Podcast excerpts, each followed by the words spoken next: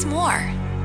If you are listening today and you feel overwhelmed by maybe a lack of dream, a lack of hope, or feeling like your dream is absolutely impossible because of the things that you're facing in your life, guess what, friend? You aren't alone.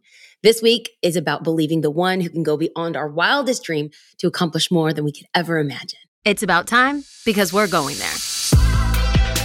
Hi, friends. Welcome back to another podcast. I am your host, Bianca Juarez Olthoff, and this week is a little bit different. This week, I want to talk about dreams. And I did a little bit of market research with our podcast listeners, and I realized that if I were to ask listeners from this podcast, what is your dream? I bet that we would get some very honest answers. In fact, I took to Instagram and to TikTok, and some of the things that came up were wildly amazing. There's people from the podcast and also social media that had amazing dreams, like a dream of opening up a school for special needs children, or someone wanted to write a stage play. Another person wanted to become financially independent and teach others how to have financial literacy. Uh, one person wanted to be a pediatric surgeon, while another person was just believing to get into med school. And for everyone on this podcast who has been a listener or a new listener or has been around these parts for a while, you know, if you aren't familiar, my husband and I are pastors of the Father's House in Orange County, California. And it's in my blood. I'm just realizing that I can't help but talk to people when it comes to their dreams and realize that there's so much more that goes into the equation. And so I want to pick apart uh, a passage that has really had a profound impact on my life. And I want to speak life over dreams of people who have been listening to this podcast and are listening to this podcast. And the words that I give today, the pastoral impact doesn't come from me. The pastoral impact and insight comes from my Bible boyfriend, Paul the Apostle. And when he wrote his friends at Ephesus, he said in Ephesians 3:20, now to him who is able to do immeasurably more than all we could ask or imagine, according to his power that is at work within us. To him be the glory in the church in Christ Jesus throughout all generations, forever and ever. Amen. Okay. I know this is a podcast. I can't see hands go up, but by a like on social media or a hand in the chat box or wherever you're at, how many of you have heard that verse before? Yeah, this is the type of verse that we see on inspirational posters, embroidered pillows, and coffee mugs. And it's encouraging. We say things like, oh, God is able. Yeah, he can do all things. And that's the ripe place where most people were like, amen and hallelujah. But I want to challenge us to be less consumers of what sounds good and believers rather in who is good. The reason why I'm passionate about the words of Paul is that he is not writing this letter of faith and the statement of faith that God is able from a beach eating bonbons in Bali. No, Paul is writing this letter while he's in prison and he was facing severe persecution. If you take a look at the book of Ephesians, which is one of my favorite books, he, we see that he wrote chapters one, two, and three to all who were familiar as believers of the things that God has for them. And then he reminded them, like, hey, life's going to get tough, but you're tough. And you know what? You have the overwhelming love of Christ that's working in your favor. And so, out of chapters one, two, and three, we end up in chapters three, verse 20. And out of what feels like nowhere, Paul gives what theologians refer to as a doxology. I know I don't want to lose you. Please stay with me. Stay with me. For the word nerds out there, a doxology is praise and worship unto God. So basically, as Paul is writing his letters, he is so moved by the truth of the love of God, the overwhelming power of God, that he has to stop what he's writing and put on praise pants because he is about to have a praise party. In fact, I want us to visualize the impact of what he's saying and how his conviction is just laden in between all the words. I'm going to read it over us again because it bears repeating. Now to him who is able to do exceedingly abundantly above and beyond. I got to say that again. Now to him who is able to do exceedingly abundantly above and beyond all that you could ask, think, hope, or imagine according to the power that is at work inside of you. Okay. So I want to break this down from the very beginning because I needed to see the, the steps of progression. And in this verse, it might not strike you as significant, but I want us to literally pick apart every word because Paul does not leave us room to guess when we praise God. The first word in verse 20 is the word now, N O W, now. Now, now. Paul doesn't want us to get it twisted. Paul says, I want you to start thinking about the greatness, the power, the amazing ability that God has towards you, and that He wants you to experience in your everyday. Yes, you as a student, you as a stay at home mom, you as an entrepreneur, you as a single person, you as a widow. Paul is telling the believers, he said, I want you to start thinking about God's power right now. No, I don't want you to think about it yesterday. I'm not talking about this yesterday. I don't want you to think about it tomorrow because I'm not in tomorrow. I want you to start thinking about the power of God right now. He says the time to consider the greatness of God, the power of God that He has towards you. When is the moment that you are supposed to pay attention? It's now. He wants you to think about now in wherever you're at. Maybe you're driving in your car you're listening to this podcast, or you're out on a walk on the street, or you're running on the treadmill, or maybe you're out running errands and you're listening to this. I want you to think about the power of God's ability now. And I'm going to break this down, but I want this to make sense. I preached this before and I'm passionate about people understanding this verse because it's incredibly powerful. I need us to understand when we start thinking about dreams, when we start thinking about our own passion, we start thinking about our potential, the things that God has for us, we only will isolate the good things or we might isolate the bad things. But I want us to take a comprehensive look at all the things. So, everything that has happened to you, good and bad, people that have come into your life, good and bad, things that have happened to you up until this point in your life, good and bad, guess what? Those are all part of forming your dream. There is a story in the Bible, and I want to put some handles as we talk about this topic because it's easy kind of assess our life and only see the bad or only see the good, but it's a mixing of both where our passion, our pursuits, and our dreams align. So there's this one character, his name is Joseph. And Joseph had a dream. And in his dream, his family would bow down to him. Now, Joseph was the baby of the family. Joseph was also the favorite. And so there was a lot of nuance and chaos, as you can imagine, in a family if like your younger sibling was like, hey, guess what? One day you're going to bow down and serve me. But I need us to pause and think about this because as we take a look at the scope of his life, where we can see the beginning, the middle, and the end, I need us to see that all of the favoritism that his father put on his life, guess what? It was all part of the purpose and all the hatred and animosity that was displayed by his family and his brother specifically, that was all part of the purpose. That the slave traders that sold Joseph, that was part of his purpose. That Potiphar and his wife that tried hitting on him, yeah, that was part of Joseph's purpose. That going to prison was part of his purpose. That interpreting dreams was part of his purpose. That serving Pharaoh was part of his purpose. That having food in the middle of a famine, yeah, guess what? That was also part of his purpose. His brothers coming down to bow down to him during this famine, guess what? That was part of the purpose because that was his dream.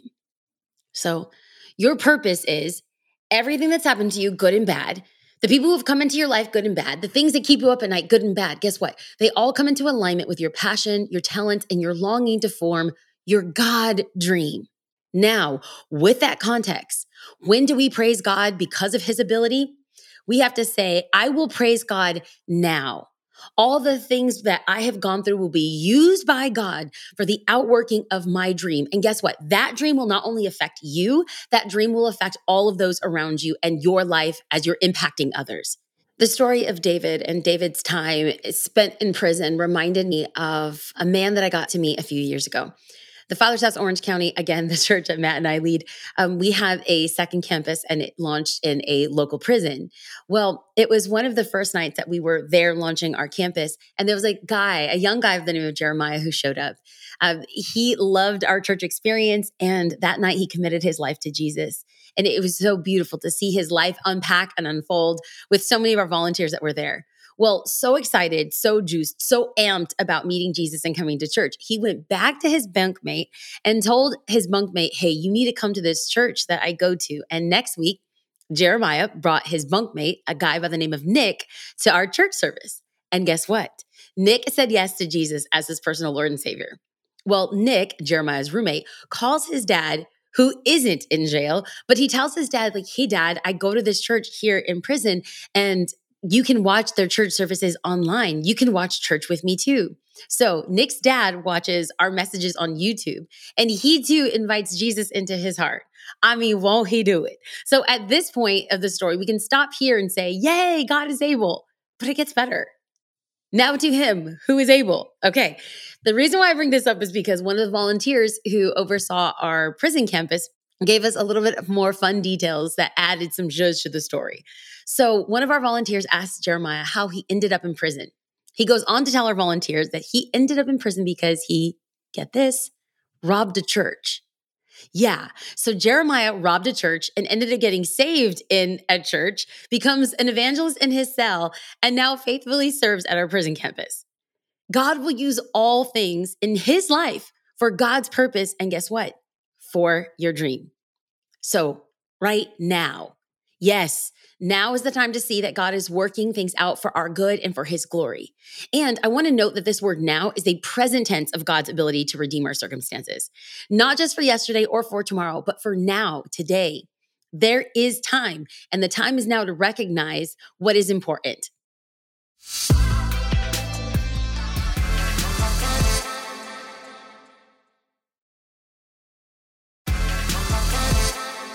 So, what is the important thing that Paul wants us to notice? Notice the wording. It says, now to him, him. Okay, and I have to unpack this because who is him that Paul is speaking about? Now to him. Who is him?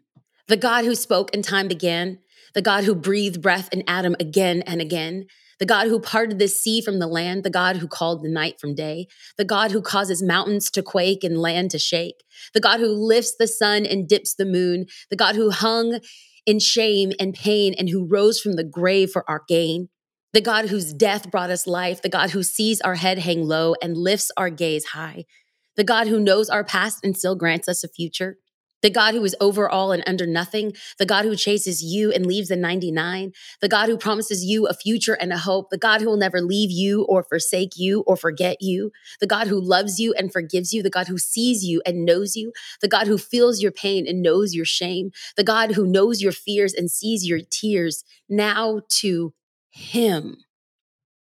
That's who. So let's put this text in context. Now to Him who is able and here's the truth He's able to do it. I want us to really sit with that because, in the heart of someone that's listening right now, you've lost hope that you could even dream again or that your dream is possible. Maybe you feel like mistakes have precluded you or exempted you from dreaming. Or maybe you feel like your dream was robbed from you.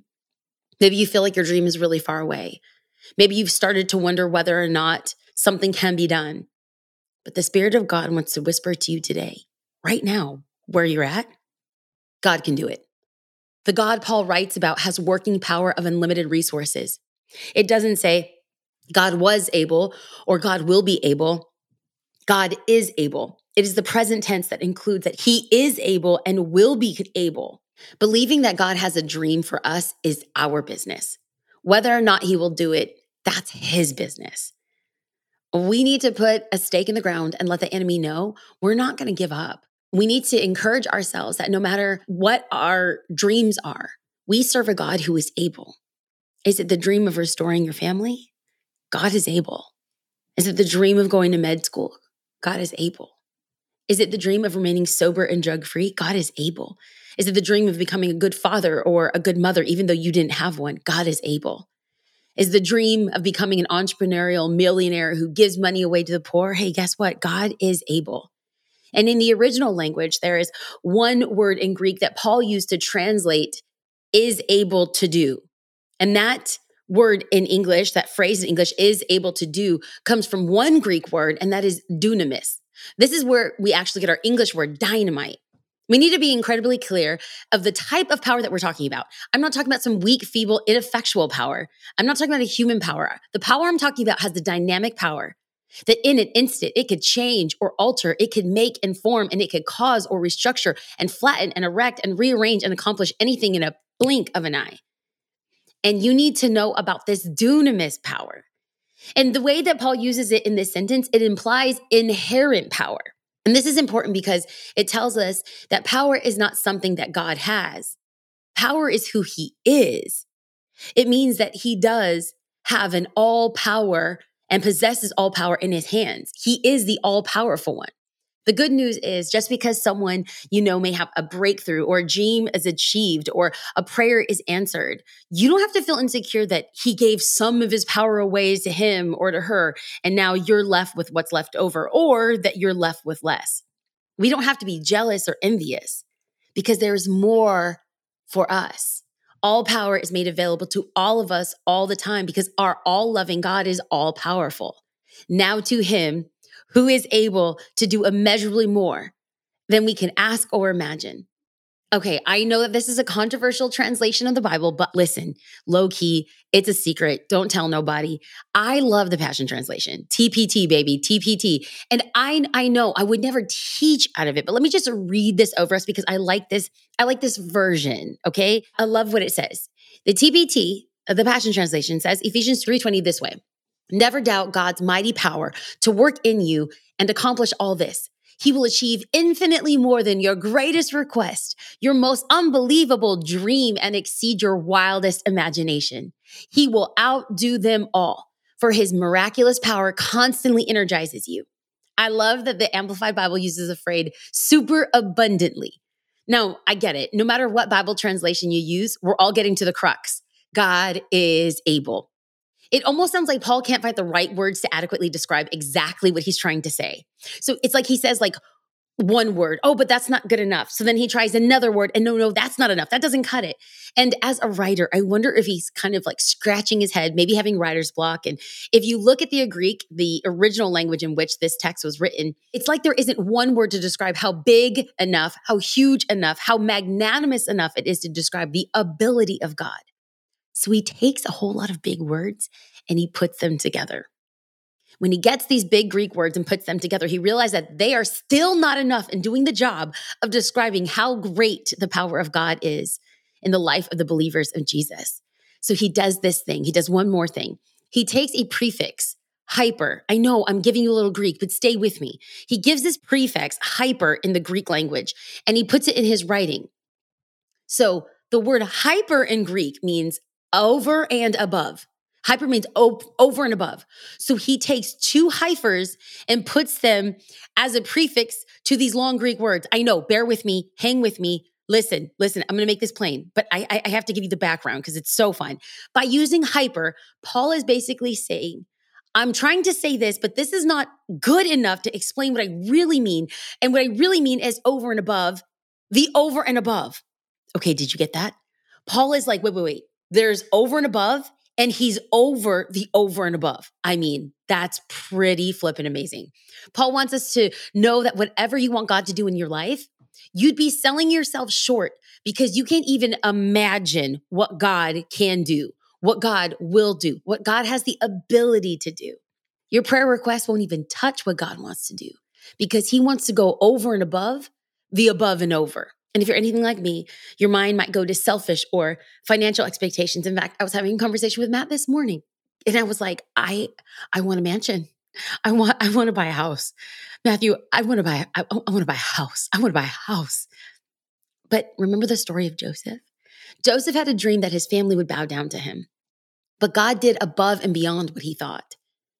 It wasn't that his brothers and his family was going to bow down to him but that through him, he'd be able to save his family and not just his family, but others. It wasn't easy. It wasn't always fun. It wasn't just his family that bowed down to him. His position of authority had a kingdom bowed to him as well, as he was second in command of all of Egypt. Did you catch that? Above and beyond. The best prayer that we can pray is God, do exceedingly abundantly above and over hyperactivity in my dreams and in my life. And this is what I want for us. Now to him who is able to do immeasurably more than all we could ask or imagine, according to his power that is at work within you and me. Yes, yes, the spirit of living God is alive in us. It's his power, not my power, not your power. It's his power that is alive in us. Now to him who is able to do immeasurably more than all we could ask or imagine, according to his power that is at work within us, to him be the glory. Glory is to be given to God for all that He's done, is doing, and will do. We praise Him because He wants to blow our mind. We show up and He blows our mind by doing exceedingly abundantly beyond all that we could ask, think, hope, or imagine. So the glory doesn't come by us, the glory comes to God. Now to him who is able to do immeasurably more than all we could ask or imagine, according to his power that is at work within us. To him be the glory in the church and in Christ Jesus throughout all generations. Yes, throughout all generations. This isn't about us. This is a vision for the church, the capital Z church, which is so much bigger than me and you. It is a multicultural, multi generational impact of people that are chasing after Jesus. And we can dream about the exceedingly abundantly things that God wants to do in our life. because we serve a God who is limitless. So he can take our desires and do more than we could ask, think, hope, or imagine. Now to him who is able to do immeasurably more than all we could ask or imagine according to his power that is at work within us. To him be the glory in the church and in Christ Jesus throughout all generations forever and ever. Amen. To the King of Kings, to the Lord of Lords, who was and is and is to come, to him be the glory. So if you're listening to this podcast in your 20s, in your 30s, in your 40s, in your 50s, in your 60s, in your 70s, or in your 80s, to him be the glory in all our generations. In verse 20, it's about his power. Nothing is too big for him. In verse 21, it's about his glory. Nothing is impossible for him. We must praise him. So, whatever your dream is, I want you to dream bigger. Whatever your hope is, know that God is able. He is able to do exceedingly abundantly beyond all that we could ask, think, hope, or imagine. Love you, friends. Can't wait to chat next week.